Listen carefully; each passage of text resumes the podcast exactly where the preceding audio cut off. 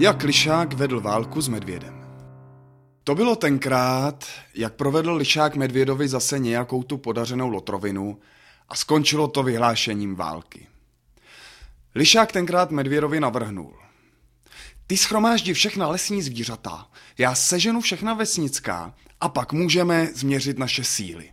No a jak řekli, tak udělali.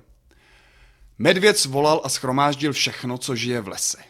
Od vlků a jezevců až po kuny či veverky a udělal z nich bojový šik.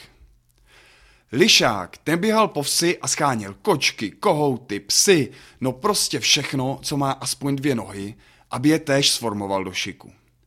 Potom Lišák poručil. Styčit ocasy nahoru a jdeme. Tak to udělali a pochodovali k lesu.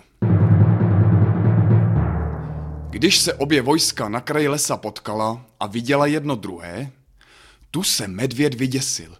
Pro pána, ty z vesnice mají tolik šavlí, že by bylo nejlepší, kdybychom se hned spakovali pryč.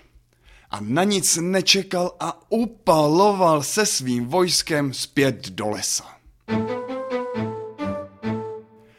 A od těch dob se v lese traduje legenda, že vesnice jsou plné zbraní a jednomu vlastně ani nestojí za to, aby tam les.